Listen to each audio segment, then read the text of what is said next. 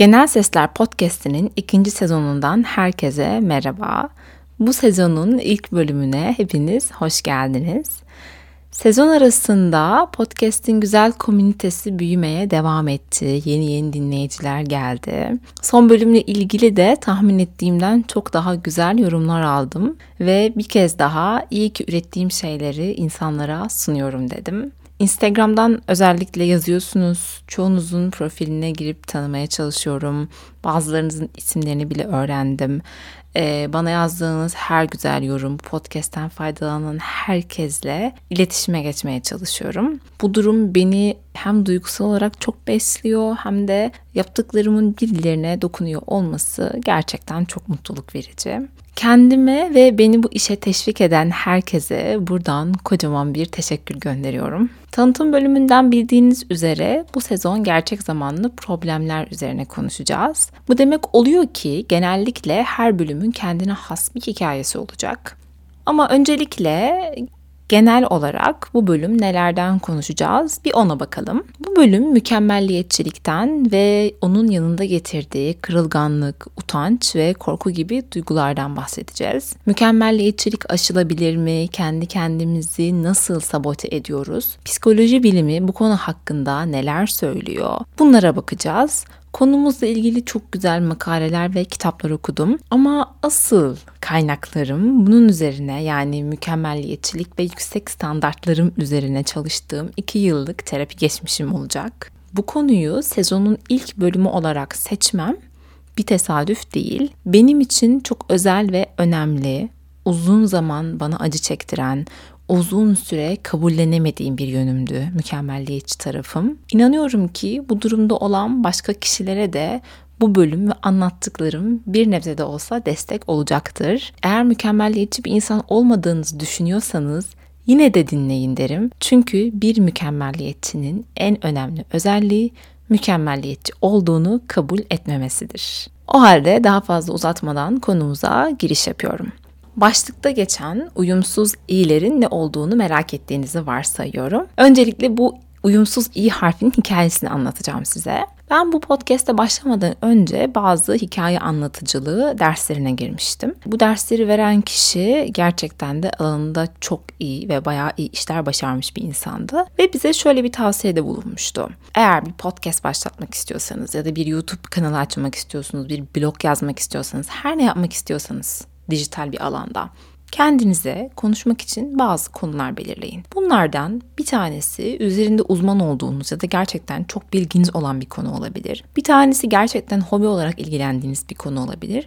Bir tanesi de sahiplenmek istediğiniz bir konu olabilir demişti. Ve ben o zaman bu sahiplenmek isteme konusunu düşündüğümde sanatı sahiplenmek istediğime karar verdim. Herhangi bir sanat eğitimim yok benim. Fakat bu konu üzerine gerçekten okumayı çok seviyorum, araştırmayı çok seviyorum. Bana çok iyi geliyor sanat. Ve dedim ki ben bunu sahipleneceğim ve bu konu üzerine bildiklerimi, kendi tecrübelerimi, sanatın bana iyi gelen taraflarında insanlarla paylaşacağım dedim. Bununla ilgili yaptığım ilk çalışmalardan bir tanesi de Instagram hesabımda paylaştığım bir sanatçı gibi nasıl araklanır posta oldu. O posta gerçekten çok fazla ilgi geldi. Yani şöyle söyleyeyim binlerce kişi tarafından kaydedildi. E, çok fazla paylaşıldı. Bana çok fazla yorum geldi. İnsanlara ilginç geldi yani bu konsept orijinallik baskısından sıkılmış olan insanlara belki de bir böyle ferahlama, bir serinleme gibi bir şeydi o posta okumak.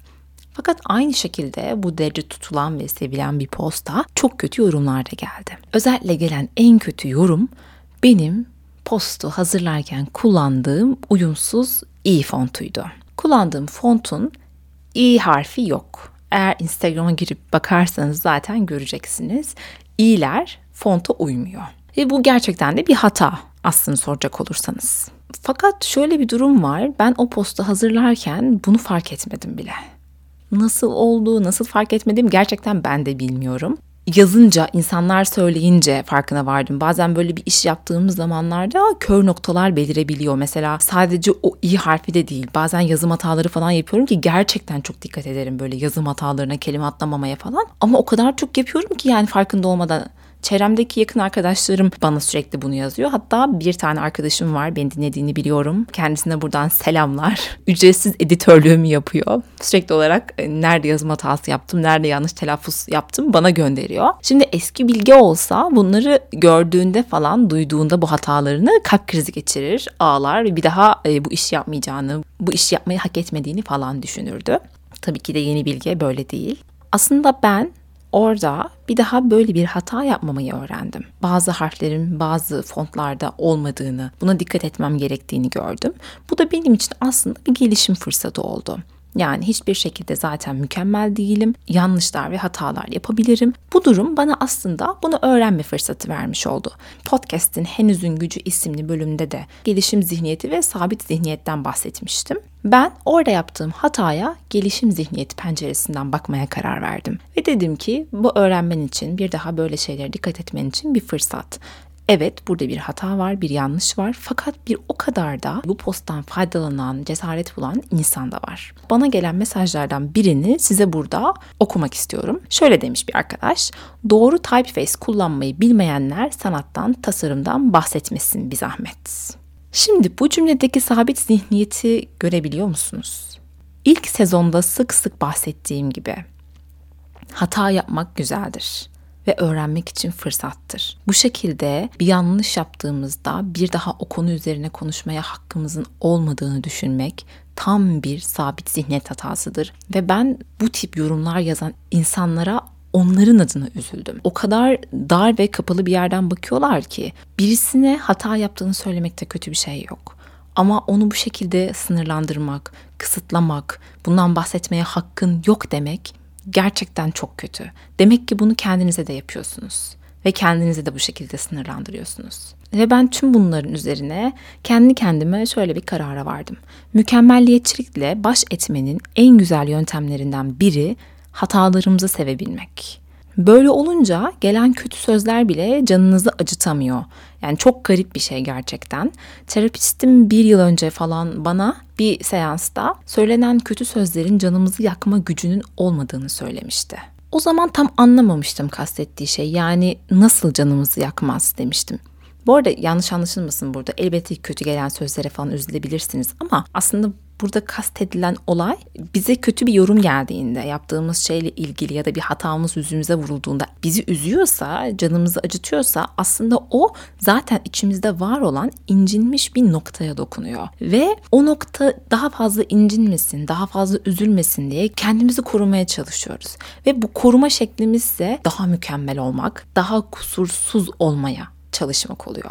Kimsenin mükemmel olmayacağını, olamayacağını aslında sürekli unutuyoruz. Çünkü eğer bunu kendimize hatırlatırsak kırılganlığımızı kabul etmemiz gerekecek ve bu gerçekten de pek çoğumuz için korkunç bir şey. Mükemmelliyetçilik dediğimiz şey korku, utanç, kırılganlık gibi duygularla çok bağlantılı. Bu sezonda söylemiştim yaratma ve yaşama cesaretini nasıl buluruz sorusuna yanıt arayacağız diye. Bu sorunun ilk yanıtlarından biri bence mükemmel dediğimiz şeyi yeniden şekillendirmek olabilir. Çünkü mükemmelliyetçilik yaratıcılığımızı mahvettiği gibi yaşantımızı da mahvediyor. Brené Brown The Gift of Imperfection isimli kitabında mükemmelliyetçiliği şu şekilde tanımlıyor.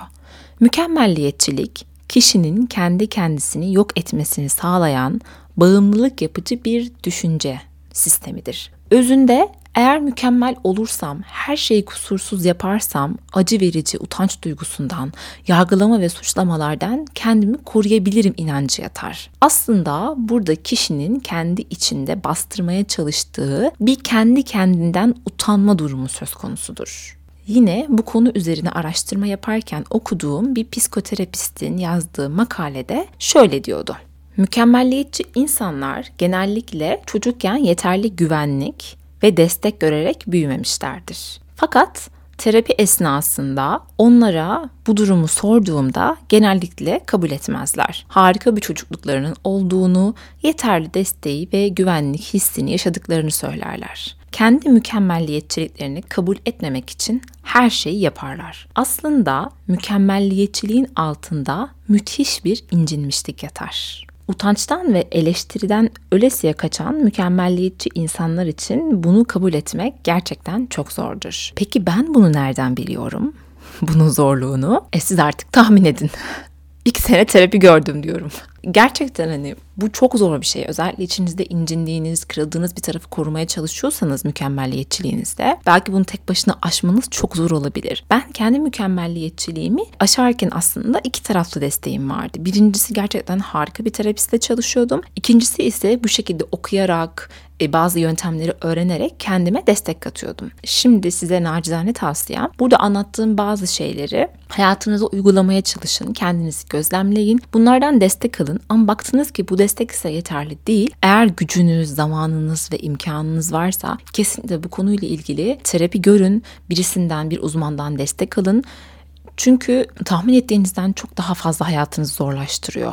Belki siz mükemmelliyetçiliğinizin harika ürünler çıkarmakta size yardımcı olduğunu düşünüyorsunuz. Ama ne kadar harika ürünler çıkarıyor olsanız bile içeride size verdiği eziyet hiçbir şeye değmez. Sadece bunu söylüyorum. Zamanında bu eziyet yaşamış ve bu eziyetten kurtulmuş birisi olarak bunu söylemeyi boynumun borcu olarak bildim birazcık duygulardan, kırılganlıktan, incinmişlikten bahsettiğimize göre biraz da şöyle bakalım mükemmelliyetçiliğimizi aşmanın önündeki engeller neler? Buna ne gibi çözümler getirebiliriz? Öncelikle yine okuduğum makalelerden faydalanarak bu sorulara yanıt vereceğim. Bunu söyleyeyim. Bu makaleleri podcast'in açıklamalar kısmına bırakacağım. Özellikle iki tanesi çok güzeldi. Alanında uzman kişiler tarafından yazılmış. Çok faydalı, çok yararlı yazılardı. Okumanızı tavsiye ederim vaktinizin olduğu bir zaman.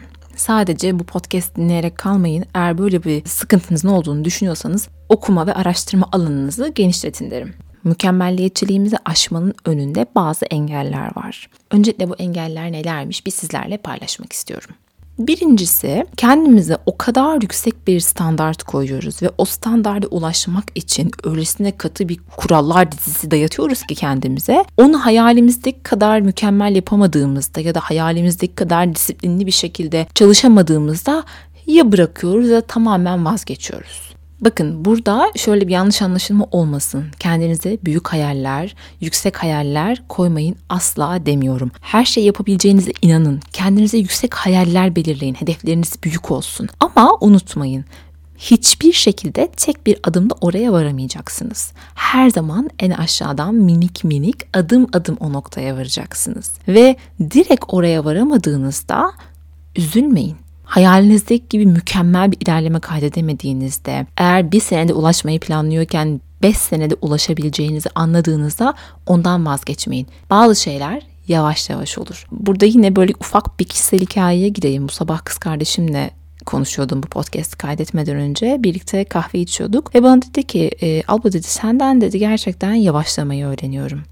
Bunu duymak bana çok iyi hissettirdi. Seninle birlikte bazı şeylerin çok hızlı olmaması gerektiğini, kendimi o kadar da üzmemem gerektiğini, her şeyin bir zamanı olduğunu, bazı şeylerin bir ayda, bazı şeylerin 8 yılda belki, bazı şeylerin 10 yılda gerçekleşebileceğini öğreniyorum. Çünkü hayat böyle bir süreç bir şeylerin harika olması için, o hayalimizdeki muhteşem yere varabilmek için mükemmel olmamıza, son hızda ilerlememize ve hemen sonuca ulaşmamıza gerek yok. Eğer böyle bir düşünce yapınız varsa ki benim zamanında vardı, bu durum sizi pek çok işi yapmaktan alıkoyacaktır.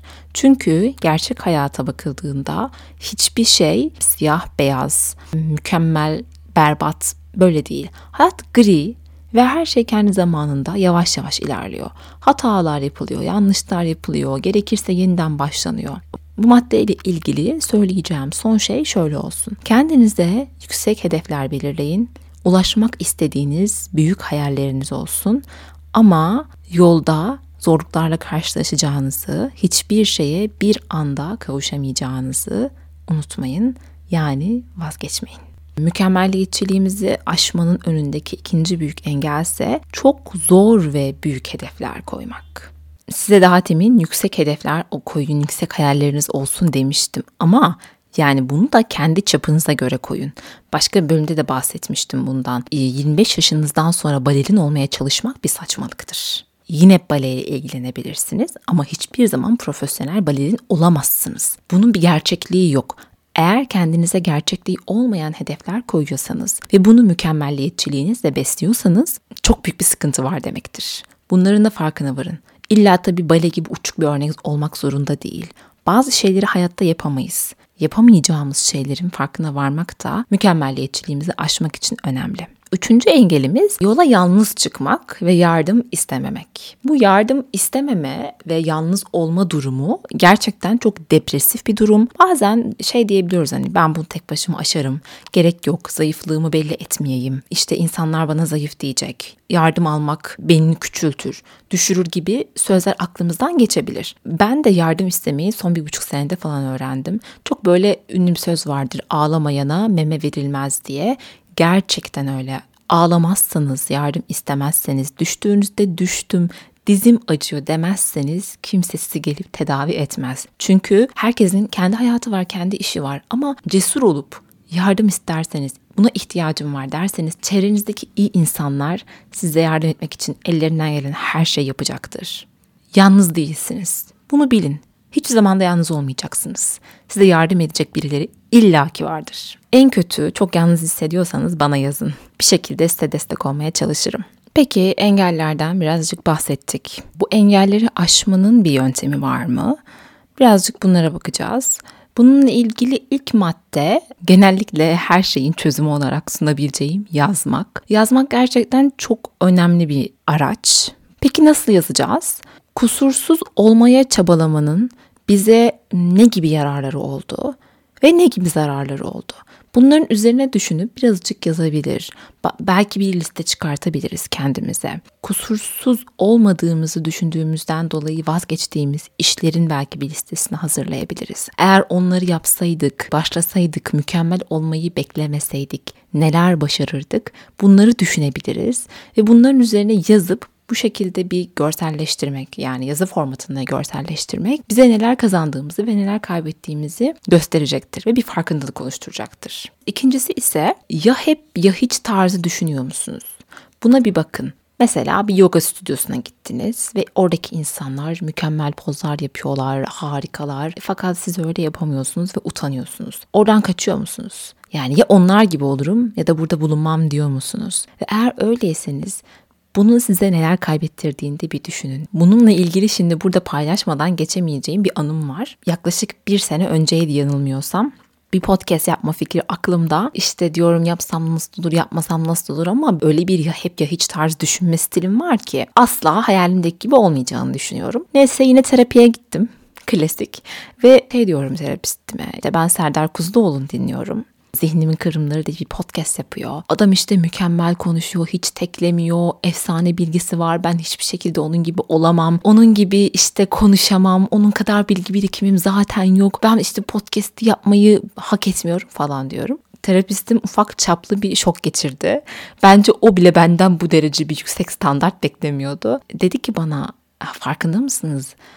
O insan bir gazeteci yaşı sizin iki katınız ve gerçekten hayatını e, bu şekilde işlere adamış profesyonel bir konuşmacı. E, sürekli okuyor. İşi bu.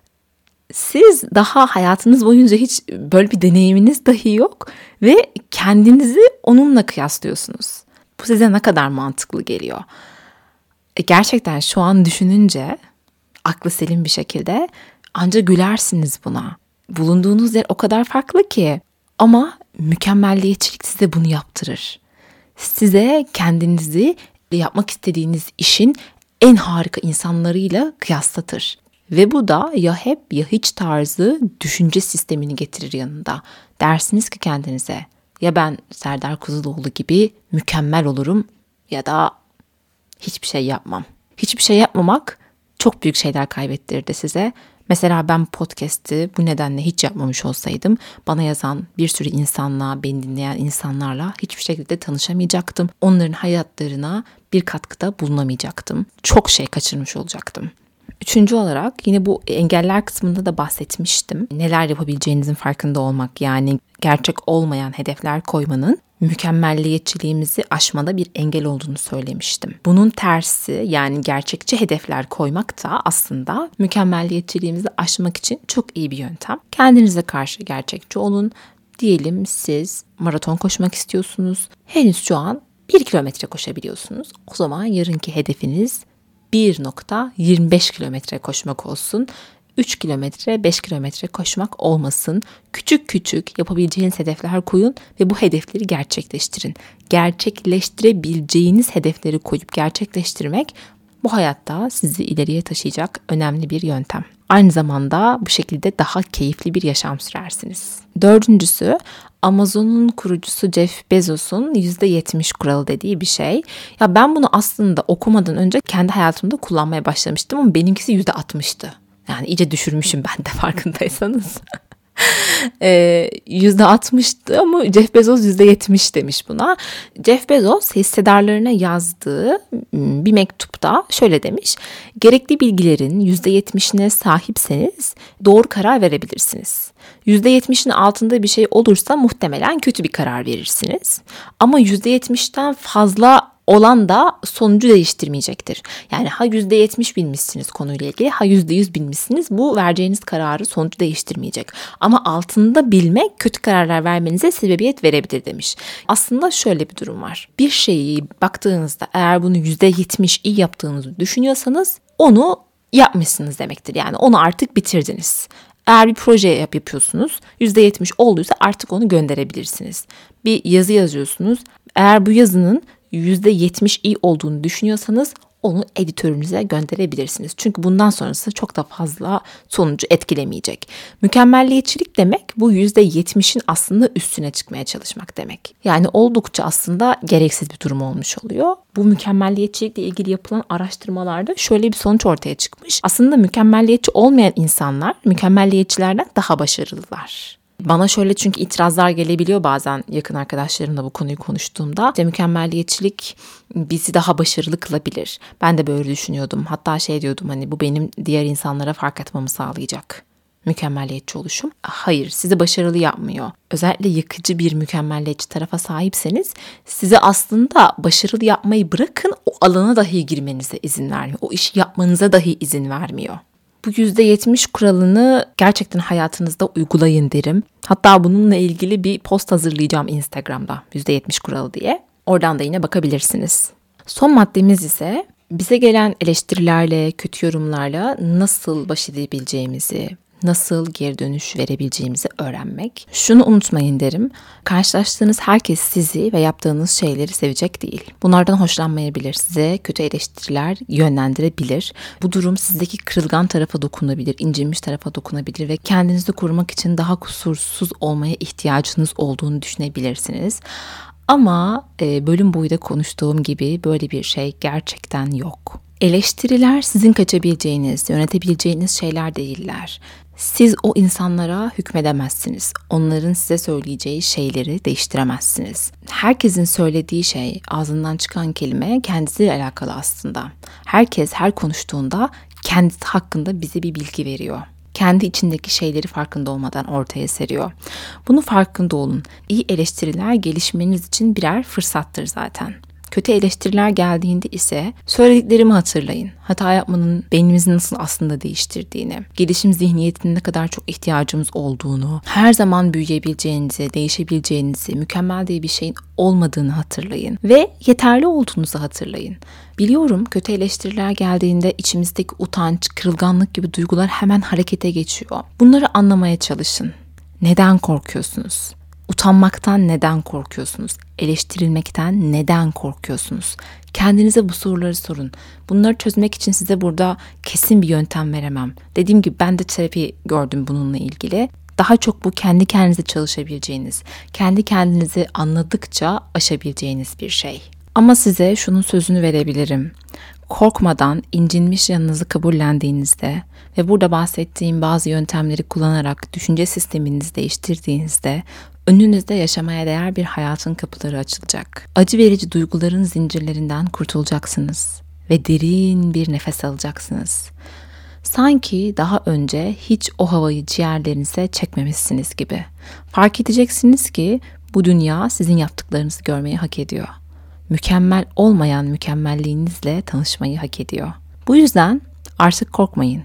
Burada sizlerle benim için çok özel olan Frank Herbert'ın Dune isimli muhteşem eserinde geçen bir duayı paylaşacağım. Ne zaman bir şey beni geri çekse, yetersiz hissetmemek için mükemmelliyetçiliğime sığındığımı fark etsem ve küçük düşmekten korktuğumu görsem kendi kendime bu duayı okuyorum. Şöyle diyor. Korkma. Korku katilidir aklın. Korku mutlak yıkım getiren küçük ölümdür. Korkumla yüzleşeceğim. Korkularınızla yüzleştiğiniz, mükemmelliyetçiliğinizi yeniden şekillendirdiğiniz ve içinizdeki incinmiş çocuğunuza sarıldığınız bir hayat diliyorum size. Yaratmaya ve yaşamaya devam edin. Hoşçakalın.